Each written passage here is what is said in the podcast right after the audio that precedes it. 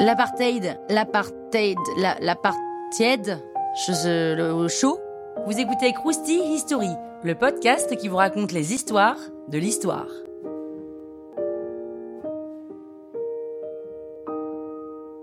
L'Afrique du Sud est colonisée depuis le XVIIe siècle par les Néerlandais qu'on appelle les Boers. Au fil des ans, la colonie va se développer avec l'arrivée de Néerlandais et d'Allemands protestants.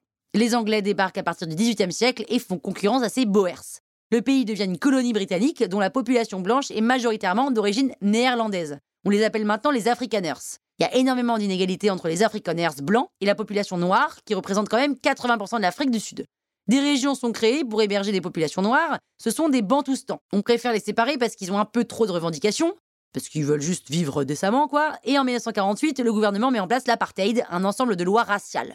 Le but, c'est de faire de l'Afrique du Sud un pays afrikaner et surtout occidental, c'est-à-dire riche, développé et dominé par les Blancs. Il commence par la loi de la séparation, la base de l'apartheid. Certains quartiers sont réservés aux Blancs, d'autres aux Noirs. Les Noirs peuvent venir dans les quartiers blancs, mais seulement pour travailler. Les partis anti-apartheid sont interdits, comme le Parti communiste sud-africain. Avec le Parti du Congrès national africain, il organise la résistance. Le personnage le plus emblématique de cette résistance, évidemment, c'est Nelson Mandela, qui a son propre Krusty d'ailleurs, à lui tout seul, hein, Krusty Celebrity. On lui devait bien ça. Et dans les années 60, vu la misère dans laquelle se trouve la population noire, certains Bantoustans vont se déclarer indépendants. Bon, du coup, ça arrange l'Afrique du Sud de plus s'en occuper. Bizarrement, l'Afrique du Sud était aussi développée qu'un pays européen, mais seule une petite partie de la population pouvait en profiter.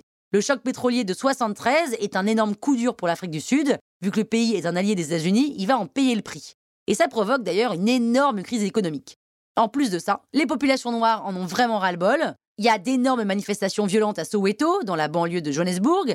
Les États-Unis finissent par contester l'apartheid. Ah bah voilà, ils se réveillent un peu aussi cela. Du coup, avec d'autres pays occidentaux, ils mettent en place un embargo contre l'Afrique du Sud pour leur mettre la pression. Le pays se retrouve déconnecté et des pays occidentaux et des pays socialistes qui leur font la gueule depuis le début. Là, ils commencent à comprendre, ils enlèvent petit à petit les lois abusives. Fin des années 80, De Klerk arrive au pouvoir, lui c'est un afrikaner, membre du parti apartheid, mais lui, il veut mettre fin à l'apartheid. Donc il fait libérer Nelson Mandela. Juin 91, l'apartheid est aboli pour de bon, thank God. En 94, c'est le Congrès national africain qui prend le pouvoir, vous savez, ceux qui ont fait la résistance, avec à sa tête Nelson Mandela. Beaucoup de blancs se cassent et c'est la population la plus riche, donc c'est pas la folie économiquement. hein. Certes, le pays a fait un bond de géant niveau et inégalité raciale. En même temps, il partait de si loin, mais il y a encore beaucoup, beaucoup de chemin à faire.